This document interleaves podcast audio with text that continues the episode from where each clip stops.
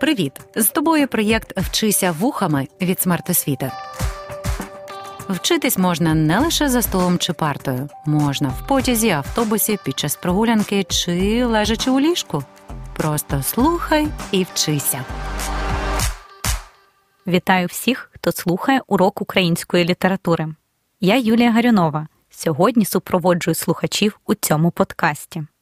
Ми маємо чудову нагоду поговорити про митця, про якого Іван Франко сказав так: він був одним із батьків новочасного українського театру, визначним артистом та притім великим драматургом, якому рівного не має наша література. Ще один дуже цікавий факт. Виявляється, що митець, який започаткував український професійний театр в кінці 19 століття, найбільше любив відпочивати за роботою в полі. Ні, це не жарти. Артист приїздив на хутір Надія, брав плуг та йшов у поле. Там він обідав, ночував і вдосвіта знову брався до роботи. Виявляється, це був особливий рецепт артиста від перевтоми, а йдеться про Івана Тобілевича або Карпенка Карого, вишуканого естета, прогресивного культурного діяча й одного з корифеїв українського професійного театру. Сподіваюся, слухачі подкасту одразу зацікавилися персоною Карпенка Карого і готові відкрити для себе неймовірні таємниці його біографії й творчої діяльності. До речі, ще одна цікавинка. Виявляється, у 2022 році на українських телеекранах з'явився серіал Хазяїн, який є ремейком одноіменного твору Івана Карпенка Карого. Хазяїн, який навіть через століття актуальний на замовлення каналу «1 плюс 1» почали знімати фільм за класичною п'єсою українського драматурга Івана Карпенка Карого. Сценарій адаптували до сучасності, але дух твору нікуди не зник, кажуть автори. Якими будуть на телеекрані знайомі всім нам іще зі школи герої, бачив Антон Коцуконь. На годиннику дев'ята, але сільський магазин не працює. Сьогодні тут кіно знімають. 1,32, 1,1. За продавчиню Ольга Сумська. Її героїня головна пліткарка стрічки з промовистим прізвиськом Тамагавка. Тома, а ну гавкни тост. Ти ж наша тамагавка. Ну та що гавкає? Тома, яка гавкає, розумієш?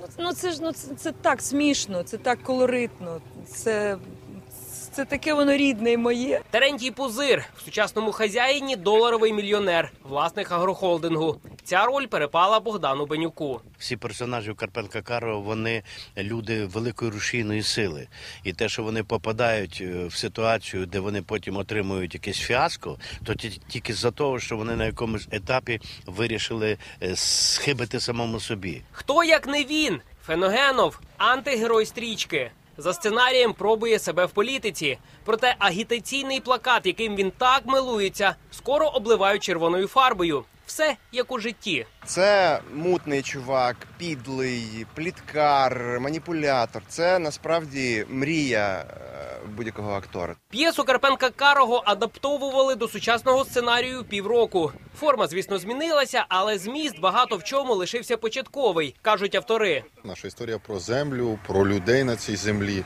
про тих, хто цю землю обробляє, хто е, втрачає почуття міри і втрачає почуття порядності. Стрічка матиме одразу кілька сюжетних ліній: взаємини між батьками та дітьми, боротьба за справедливість, проблема ціннісного вибору. Наш хазяїн буде дуже гарний.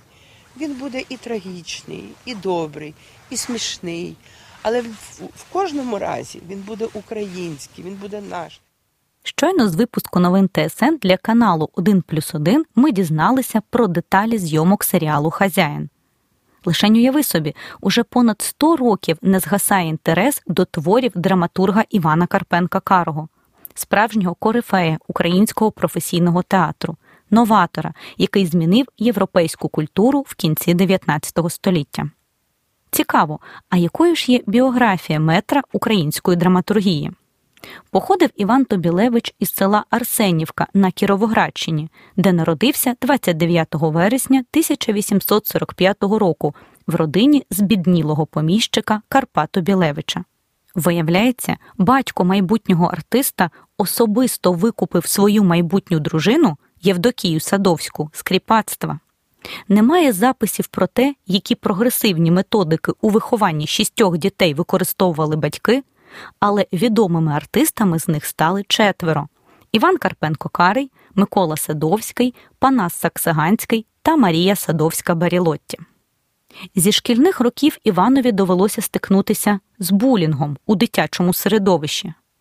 Жертвою цькування хлопець особисто не ставав, адже вирізнявся дуже міцною статурою. Проте йому доводилося постійно переконувати однолітків, що використання сили проти слабшого, знущання з нього дуже негідна поведінка. Ось так Карпенко Карий став амбасадором антибулінгового руху задовго до його започаткування. А яким же було хобі майбутнього корифея? Звичайно ж, театр. Так, ще під час навчання в училищі в Бобринцях хлопець відвідував драматичний гурток. Саме із неймовірним захопленням Івана й пов'язана така історія з його життя. Виявляється, одного разу він пройшов понад 50 кілометрів до Єлисаветграда. Сьогодні це місто Кропивницький, щоб подивитися п'єси Наталка Полтавка Івана Котляревського й Отелло Вільяма Шекспіра. В останній драмі грав кумир Тобілевича Олдрідж. Відомо, що Шевченко побачив Олдріджа на одному із показів цієї п'єси. І це був важливий момент, тому що сам Олдрідж афроамериканець, який грав Отелло. І це за понад 100 років до руху за громадські права афроамериканців в США. Ось так справжнє захоплення змушує людину йти на випробування. Освічений і талановитий Іван швидко побудував чиновницьку кар'єру. Йому довелося навіть працювати поліцейським. Але й тут він був занадто прогресивним і ламав усі суспільні стереотипи. Чоловіка вважали неправильним поліцейським, адже він був проти хабарництва й кумівства. Цікаво, як би до такої поведінки чоловіка поставилися сьогодні. Упевнена, що жертвою переслідування жандармів нині він би точно не був, як це було у його часи. Тобілевича намагалися відсторонити від служби за неблагонадійність. Для цього навіть підписали особливий наказ Міністерства внутрішніх справ. У біографії митця знайшлося місце й любовним історіям. Першою його дружиною стала Надія Тарковська, на честь якої був названий уже згаданий у подкасті Хутір, на якому любив відпочивати Тобілевич. Друга дружина Софія Дідковська, хористка трупи Михайла Старицького. Проте визначальну роль у біографії Тобілевича мала і його найкраща дружба з Марком Кропивницьким, із яким вони заснували аматорський театральний гурток у Єлисаветграді. Ставили п'єси Івана Котляревського, Григорія Квітки Основ'яненка, Миколи Гоголя. А в 1883 році в Єлисаветград приїхала трупа Михайла Старицького. Тобілевич і Кропивницький активно починають співпрацювати з плеядою талановитих режисерів і виконавців. Безперечно, особливе місце у творчому становленні Івана Тобілевича мав Тарас Шевченко. Виявляється, режисер так захоплювався творчістю Кобзаря, що навіть вирішив поставити п'єсу за поемою Назар Стодоля, у якій сам грав роль Назара, а його дружина Софія Галю. До речі, Назар і Галя імена двох дітей Тобілевичів. На жаль, Шевченко не дожив до показу п'єси, хоча й міг би, адже був всього на 30 років старший за Тобілевича. Якби не занадто рання смерть, то фанат зустрів би свого кумира і, певно, товаришував би з ним. Зокрема, й завдяки впливу Шевченка виник творчий псевдонім Тобілевича. Карий це прізвище персонажа твору Назар Стодоля. Перша ж частина псевдоніма Карпенко утворилася від імені батька Карпа Адамовича. Ось і маємо псевдонім Карпенко Карий. Іван Тобілевич і Марко Кропивницький назвали свій театр театром корифеїв, оскільки їх справедливо вважали зачинателями у цій справі, першопрохідцями. А слово корифей позначає заспівувача в давньогрецькому хорі, на якого орієнтувалися співаки. У сучасному розумінні корифеєм називають найвизначнішого діяча в певній галузі мистецтва. Зірками трупи були Микола Садовський, Панас Саксаганський, Марко Кропивницький, Михайло Старицький. Не можна не згадати й про акторку зі світовою славою Марію Заньковецьку. Вона мала сценічний дебют у ролі Наталки Полтавки.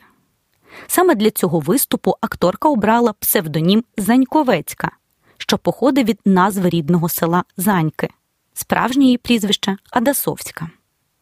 Цікавий факт про виникнення театру Корифеїв. Його діяльність перетворилася на справжню сімейну справу. Четверо із шести дітей Тобілевичів стали корифеями театру. Інші також присвятили своє життя роботі в театрі, підтримували роботу трупи. Марія Заньковецька вийшла заміж за Миколу Садовського, а хористка Софія стала другою дружиною Івана Карпенка Карого. Усі п'єси в театрі Корифеїв грали трьома мовами російською, українською та польською. Адже в тодішній царській Росії діяв указ, за яким вистави українською або польською повинні були йти тільки після вистави російською мовою. Театр став дуже популярним в Москві і Санкт-Петербурзі. Його справедливо вважали кращим за імператорський театр. Найвідомішими роботами трупи стали п'єси Запорожець за Дунаєм за Семеном Гулаком Артемовським, Енеїда за твором Івана Котляревського, опера Катерина Миколи Аркаса, комічна опера Продана наречена чеського композитора Сметани. Перед початком Першої світової війни театр припинив своє існування, бо тоді активно закривали діяльність не тільки українськомовних театрів, а й газет, книгарень тощо. Виходить, я не бидло і син мій не теля. І щоб після цього Мартин Боруля, уродзонний шляхтич, записаний во вторую часть дворянської родословної книги, подарував якому-небудь приймаку Красовському свою обиду, та швидше у мене на лисині виросте отаке волосся, як у їжака, ніж я йому подарую. Виходить, візьмемо на апеляцію. На апеляцію. Безпременно на апеляцію. Ну що ж то за суд такий, що признав обиду обоюдною? Ну от я вас питаю. Ну яка ж тут обоюдна обида? Він каже на мене бидло, а я мовчи. Він кричить на сина, на чиновника земського суда. Ти я, а я мовчи. Мовчи, коли дворянина так лають. Так що ж би я був тоді за дворянин? Ну, звісно, і я сказав там на нього свиня, бештанько, приймак, але яка ж тут обоюдна обида? Співайте, не гарячіться. Подамо встречний іск. А коли треба, так і поперечний. Поперечних не полагається. Ви заспокойтесь. Уголовна палата відмінить рішення. Ми виграємо діло. А скажіть, будь ласка, а що ж оце все коштуватиме? Встречний іск, апеляція, як би не продешевити. Щоб і для вас не було обидно, з бамагою 100 рублів, а не предвидені розходи на ваш кошт. Дам 120. Тільки ж і напишіть, щоб нюхав, чхав, щоб усі закони виставте. Щойно ми прослухали фрагмент екранізації 1953 року однієї з найвідоміших трагікомедій Івана Карпенка Карого Мартин Боруля. Цей епізод є зав'язкою твору, у якій ми дізнаємося, що головного героя образив лікар Красовський, назвавши чоловіка бидлом, а його сина телям. І Боруля хоче отримати підтвердження свого дворянського статусу, щоб змінити рішення суду. Цікаво, а звідки ж в Карпенка Карого виникла ідея такої зав'язки для трагікомедії? Виявляється, джерела два: фрагмент із біографії батька і твір французької літератури. Батько автора Карпо Адамович хотів через суд довести свою належність до дворянського роду, проте не зміг цього зробити через різне написання прізвища в різних документах Тобілевич і Тубілевич. А літературним джерелом п'єси стала комедія Мольєра Міщанин Шляхтич. Пан Журден і став прототипом Мартина Борулі. Увесь сюжет обертається навколо проблеми дворянства як найбільш заповітної мрії. Проте чи настільки заповітної? Дізнаємося у фіналі подкасту. Добре діло це повірничество. Їй Богу добре. Другого прибільного такого не знайдеш. От і тепер.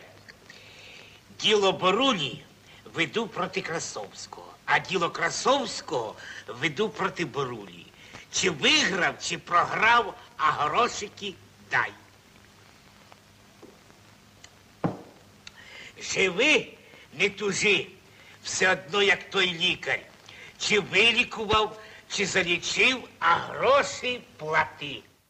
Щойно ми прослухали ще один фрагмент екранізації п'єси Мартин Боруля. Зрозуміло, що автор також порушує проблему хабарництва в системі судочинства, утіленням якого стає образ судового повіреного Трандалєва, що живе за принципом вилічив чи залічив, а гроші плати. Трагікомедія має п'ять дій, а сюжет розгортається протягом кількох тижнів. У розвитку дії драми Трандалів представляє в суді інтереси Борулі й Красовського. Паралельно розвивається і любовна історія дочки Борулі Марисі. Вона закохана в Миколу Гуляницького. До Мартина Борулі приходить Гервасій, батько Миколи, щоб засватати Марисю. Але Боруля відмовляє йому, бо хоче видати дочку за дворянина. При цьому Мартин обзиває Миколу мужиком репаним, а Марисі, на його переконання, потрібен справжній панич.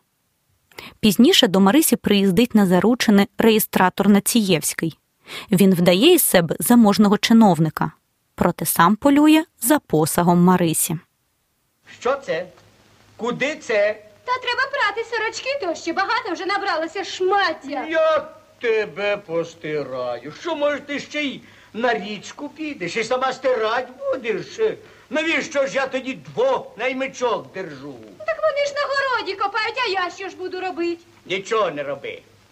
Так я ж так занудюсь без роботи захворію. Глупство говориш. Одягни новеньке плаття, помий пахучим милом руки і сиди так, як усі дворянські діти сидять. Ну як собі хочете, а я без роботи, їй Богу, не буду сидіти. А й справді, яку б їй роботу знайти. Я тобі знайду п'яльця. Що? П'яльця. Будеш на п'яльцях вишивати. Так я ж не вмію. Нічого, навчися, не сміті горшки ліплять. От я піду до хрещеної твоєї матері, вона стара, сліпа, вишивати уже не вміє. Не бачить, так нехай подарує п'яльця тобі, своїй хрещениці. А от цього дрантя, щоб я більше не бачив. Ну, кому я кажу? Ось! Доки то вийдеш на оту дворянську лінію, так і чуб тобі свердлом стане. Ще з одного фрагменту екранізації ми дізналися, як насправді Боруля уявляє дворянство. Треба мити руки п'ять разів на день і не жаліти мила. Варто сидіти з п'яльцями, хоч і не вмієш вишивати. А ще Боруля переконаний, щоб стати дворянином, потрібно купити сервіз, цукор і кофій. Правда, невідомо, як пити останній, чи перед сном, чи до борщу. Мартин навіть не замислюється, що дворянство залежить не від речей, які тебе оточують, а від освіти. Пізніше Націєвський тікає з власних заручин, бо думає, що Марися вагітна, і його надурили. Боруля наздоганяє кривдника та б'є його. У кульмінації Мартин отримує відмову в підтвердженні дворянського статусу через різне написання прізвища в документах Боруля і Беруля. У розв'язці він спалює документи про дворянство. Послухай же мене, Мартине. Як тобі добра зичу. Зараз і поздоровшаєш. Ні, ні, ні. Я поїду ще в город. Я повезу усі дворянські бумаги Каєтану Івановичу. Знов за своє. П'ять літ діло йшло. Зовсім уже були, признали, сопричислили і не утвердили. І через що? Пустяк, не так хвамилія. У нових бумагах скрізь бо руля, а в старих бе руля. А щоб тому писарові, що написав Беруля, руки назад лопатками повикручувало. От тепер так я вже й сам не знаю, хто ж я такий. Чи я боруля, чи я Б-руля. Може, може й Б, та так і залишити це. Послухай мене, Мартине.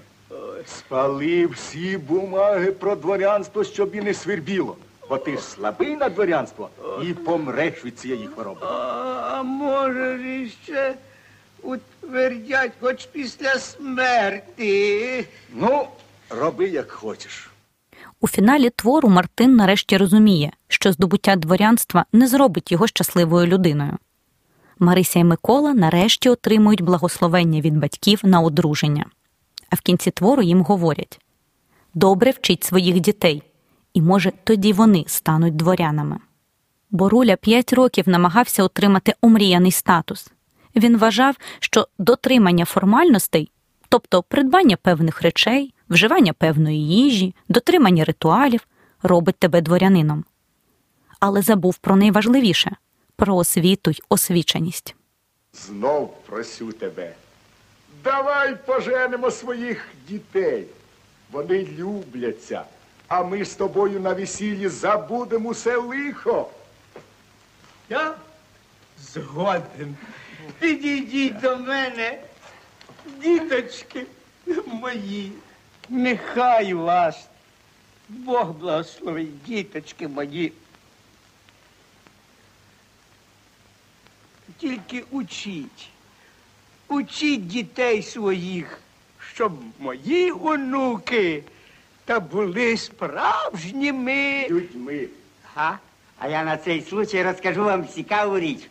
Літ 30 тому. Потім, потім. На весіллі розкажеш.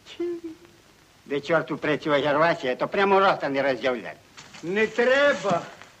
Згоріло. Все згоріло. І мов стара моя душа на тім вогні згоріла, почуваю, як мені тепер легко стало, ніби от сюди війшла нова душа, а стара, дворянська, попілом взялася. Візьми, Омелько, попіл і розвій його по вітру. І що б то було мені на цигарки віддати? На сьогодні творчий доробок маестро Івана Карпенка Карого складає 18 п'єс. Проте найвідомішими залишаються три: Мартин Боруля, Хазяїн і 100 тисяч, головні ролі у яких грав сам автор. Помер батько українського новочасного театру у Берліні 15 вересня 1907 року, куди поїхав лікуватися від раку печінки й селезінки. Похований за заповітом митця на улюбленому хуторі Надія, де син Юрій відкрив літературно-меморіальний музей на честь батька. Сам автор п'єси Мартин Боруля розумів, що справжнє щастя людина відчуває не біля дорогих речей і не від порожніх статусів, а біля рідних людей і за улюбленою справою. Упевнена, що важливість порушеної у творі проблеми стане поштовхом для створення нових сучасних версій історії Мартина Борулі, як це вже роблять телеканали, екранізуючи такі історії на сучасний лад. Наш подкаст добігає кінця. Сподіваюся, сьогодні ви змогли відкрити для себе несподівані сторінки біографії Івана Карпенка Карого, метра, який вважав своїм храмом театр, а місцем відпочинку хутір. Його твір Мартин Боруля це п'єса гідна нових творчих утілень і ремейків. Можливо, і серед слухачів подкасту знайдуться ті, хто зможе переосмислити творчий доробок театру Корифеїв. Почуємося у нових подкастах. До зустрічі! І не забувайте вчитися вухами. Проєкт Вчися вухами творить громадська організація Смарт Освіта за підтримки Educo Foundation.